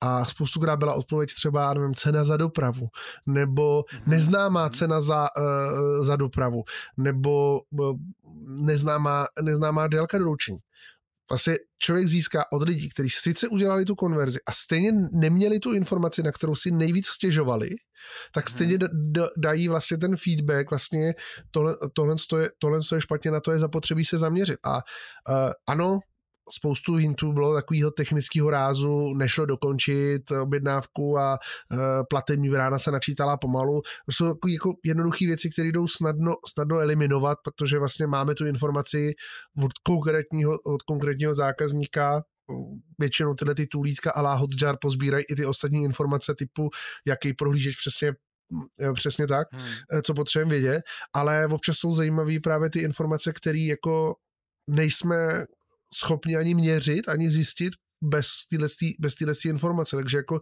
za mě eh, to interagování, ta customer experience je určitě to nejdůležitější, na co je zapotřebí si zaměřit end-to-end, jak z pohledu performance a mít všechny tyhle ty věci vychytaný, tak ale i z toho pohledu toho biznisového, jako sbírat ty informace od těch zákazníků, protože ne všechno jde změřit. Je to, je, to, je to tak, já bych jenom tady, pro, proč vlastně jakoby my hovoříme o performance, protože ten svět, ať, má, ať máte hodinky, ať máte hru, nebo ať máte e-shop, nebo tak, pokud tam prostě není performance, tak ta věc prostě nefunguje, nebo může fungovat s chybama, nebo funguje blbě. Proto tím základem je performance, ale pro vyhodnocení toho biznesu a vůbec chování spokojenosti těch uživatelů jsou zapotřeby nesledovat jako vždycky jenom ty syntetické metriky, ale vytvořit si vlastně metriky, které nám vlastně jako řeknou, jak se ten uživatel cítil a s čím, s čím mohl mít problém. My jsme třeba v listopadu začali komunikovat s jednou firmičkou, která se přesně zabývá tady tím, že oni, že oni uh, ti dodají vlastně informaci o tom, jak uh, uživatel, jak se uživateli na tvém třeba e-shopu dařilo, jak byl spokojený. A to buď takové, že mu, dost, že mu, pošlou, že mu pošlou třeba dotazník nebo tak. Ale oni dělají ještě takovou strašně moc zajímavou věc a to, že teďka nevím, abych to neřekl špatně, ale něco ve smyslu, že máš, že prostě ty jsi nakoupil na e-shopu, ale víš co, mě třeba, když přijde takový ten za, dotazník spokojenosti, tak já na to nemám čas a ho nikdy nevyplňu. A dokonce při té objednávce žádám, ať mi ho vůbec neposílají. Ale třeba když budu nespokojený, tak o tom můžu někde psát, třeba na Facebooku. No a oni mají nějaký systém, který vlastně jakoby nepřímo zjistí vlastně tu tvoji spokojenost z nějakých jiných kanálů. No a to, co bychom vlastně jako s nima chtěli dělat, tak jako dát takovou tu informaci o té spokojenosti, jestli ten uživatel vůbec měl možnost být spokojený jako po té technické stránce, protože děláme tu technickou stránku. Tak, um, no, to byla, pojďme dál. A to byla, to byla předposlední a poslední, prosím tě, tak to už bylo, tak to už je uh, ještě víc technický, než to bylo do teďka. A to jsou, ale mě to strašně takovéhle věci zajímají, a to jsou to mikro, mikro benchmarky CPU a memory leaku uh, od Stojana Stefanova. A on tam prosím tě ukázal takový pěkný, pěkný demo, kdy uh, měřil části javascriptového kódu protože dneska chceme mít pěkný weby, chceme mít, aby se hejbaly, tak jako používáme víc a víc JavaScriptu a, a vůbec jako animace grafů a kde si co si. Takže a on tam vlastně jako měřil jednotlivé části JavaScriptu, například práci s polem a podobně, na instrukcích, eh, na eh, počtu instrukcích na CPU. A ukazoval tam jednu takovou zajímavou věc, že prostě byl autorem nějaké knihy, jestli si to dobře pamatuju, kde doporučoval nějaký postup. A po několika letech, když se dostal právě k tomu měření, tak, to, tak si to změřil po sobě a zjistil vlastně, jako, že to doporučoval úplně jako tak neplatí. Jo. A, takže a pokud, a třeba ty, právě ty mikrooptimalizace, ať jsou to třeba právě ty uh, protože vy máte třeba v prohlížeči API, reporting API, pomocí kterého browser může vás informovat, váš měřící systém, že uh, došlo třeba k pádu prohlížeče nebo k problému se stránkou. Tak tohle jsou mikrooptimalizace, které pomocí kterých vy eh, jste schopni ten produkt jako hodně hodně odladit, hodně výrazně odladit, protože koukáte fakt jakoby hluboko. Na druhou stranu vás asi za to nikdo nezaplatí, protože koukáte hodně hluboko a je s tím poměrně dost práce. Takže třeba jako za mě, mi se tohle líbí, já na to ten čas mám a ty možnosti a myslím si, že je to ideální kandidát, uh, kandidát vlastně jako na právě jako automatizaci. A on u toho CPUčka taky vlastně představil knihovnu Ticer, Thread Instruction Counter, A, a od Chrome 78 můžete použít uh, ty delta, zatím, a, což jako jste mohli, protože zase z Chromu 101 to bylo odstraněno, tak eh, a neví jakoby úplně proč, ale jako ten tecer můžete použít vlastně na měření těch instrukcí na konkrétní třeba JavaScriptové funkci. Uh, uváděl tady ještě, že pomocí například Performance Mark vidíte, že na části stránky se něco stalo, ale když nevíte, a, ně, a že nějakou dobu, ale zase, když neměříte ty, proces, ty instrukce na CPU a vůbec nekoukáte teda jakoby hlouběji, uh, včetně vlastně jako ty paměti, tak vlastně jako nevíte, nevíte, proč to tam tak dlouho trvalo. Jen víte, že to dlouho trvalo, tam nevíte proč. No a co se týče třeba Memo, tak zase před, ukazoval uh, Memlat, Mem, uh, Memlat, Memlab, což je zase takový tool od Facebooku, který vám zase pomůže diagnostikovat memory leaky. No a to je, to je za mě všechno. Byly tam ještě samozřejmě další přednášky, ale mě zajímají vždycky ty hodně technologické věci. A jak jsem říkal na začátku, tak další Performance Now se bude konat 2. a 3. listopadu 2023, opět v Amsterdamu. Marku, něco tě zaujalo na CPUčkách a ramkách a na těch mikrobenchmarkách. Jaký je tvůj třeba pohled na to? Uh, já, si myslím, já si myslím, že je to jako strašně zajímavý a občas jako je to takováhle chyba, vlastně, která díky tomu nastane, uh, dokáže vysvětlit, vysvětlit jakoby to chování. Tak jo, když to vezmu, přesně jak jsi říkal na začátku, Eh, můj iPhone není ten reálný svět, co vlastně uh, se používá. Když se člověk podívá na statistiky uh, třeba používaných, nejpoužívanějších mobilních zařízení, tak byť největším, největším prodejům vévodí, vévodí Samsung, ale rozhodně to není jejich jakoby flagship, prostě ten nejlepší, nejdražší, nejvýkonnější telefon, který mají. Je to vlastně, pra, je to právě úplně na opačném konci. Jsou to ty nejlevnější telefony s několika let starýma procesory s poměrně s málo ramkou, s malým, s, s malým displejem a, a jejich výkon e, je e, žalostný proti těm vlajkovým, e, vlajkovým lodím. A právě jako když je něco špatně optimalizovaného, tak to, hmm. tak to nefunguje a vlastně jako na takovýmhle zařízení to prostě selže. Na mém iPhoneu to bude vždycky fungovat skvěle, vždycky dokonale, vždycky perfektně, ale na takovémhle zařízení to selže. Ale určitě souhlasím s tím, že optimalizovat, řekněme, pro všechny druhy zařízení, dělat testy na všech různých zařízení a potom odlaďovat ty chyby, protože ta chyba se vyskytne hmm. jenom na tomhle tom konkrétním telefonu, jenom na tomhle tom konkrétním verzi Androidu a jenom s takovouhle konstelací hvězd je no. uh, je poměrně náročný. Ale získávat ty informace o tom, došlo k této chybě, a, a, tak je určitě jakoby cena, protože potom já si můžu říct, OK, já mám nějaký, nějaký, nějaký limit a když vidím prostě OK, dochází k tomu v pár promilé, a, tak jako jsem OK, prostě vím, že jakoby genericky můžu říct, že na 99% zařízení je všechno, všechno OK. Když zjistím, že mi tohleto číslo roste výrazně nahoru, a tak pravděpodobně jsme někde udělali chybu a bude docházet jak k využití procesoru nebo k memory leaku uh, poměrně, poměrně snadno a začne se to šířit na mnohem, mnohem víc zařízení, protože vidím, že mi něco narůstá. Takže za mě měřit určitě, protože to zas tak nákladný není, ale optimalizovat až ve chvíli, kdy si řeknu, OK, musí to překročit takovouhle hranici a pak to začnu řešit. Tak jako pokud třeba se teprve, a k tomu je právě dobrý Rumko, jo, to, to, co jsi říkal, protože taková ta praxe bylo, nakoupíme spoustu telefonů různých a budeme testovat webové aplikace. Tak zaprvé to stejně stálo, stejně stálo, stejně to nestálo vůbec jako za nic, nebylo to úplně jako jedna ku jedný, protože stejně byli zase připojený na Wi-Fi a kde si, co si. Prostě ty potřebuješ prostě jakoby opravdu vždycky to Rumko, a, aby si vlastně jako zjistil, OK, tak ten člověk měl iPhone, měl klidně 13, ale k tomu problému došlo, protože měl prostě jako zhoršenou konektivitu. A jak se chovala ta aplikace? Protože my jsme člověče změřili i takové věci, že uh, na, i, i klidně na, výkonným, i na, klidně na výkonnějším stroji ta aplikace normálně fungovala, ale nebyla optimálně napsaná. A jakmile třeba tam byly mikrovýpadky s networkem, tak ten, tak ten JavaScript začal se víc a víc a víc ptát toho backendu, jo. A tím pádem to ještě prostě jakoby výrazně ten problém zhoršil. Ale bylo úplně jedno, jak jsme měl výkonný zařízení. To bylo jako víc, víceméně funkcionální problém, který zhoršil horšil ten nefunkcionální. A pokud vlastně jako začínáte třeba s měřením, tak eh, obecně se říká, že byste si měli koupit eh, nějaký třeba jako na to třeba exploratory, manuální testování třeba a toho performance, jak ta aplikace funguje, nebo nastavit si váš perf tool s nějakým výkonnostním presetem na nějaký telefon, kdy je třeba 2-3 roky starý a jeho cenovka je kolem nějakých, eh, kolik tam bylo Marku, 200 nebo 300 dolarů, a nebo si udělat prostě jakoby uh, jít na, na to, na e-shop, že jo, eh, nejprodávanější mobil v Čechách za třeba loňský rok, nějaký statistiky, vycházet teda z nějakých reálí, co nejblíž, co to jde. No. Jo, určitě ještě můžu zkusit. Já třeba, když vezmu tady uh, v Anglii se teď vlastně pořád buduje uh, síť pátý generace.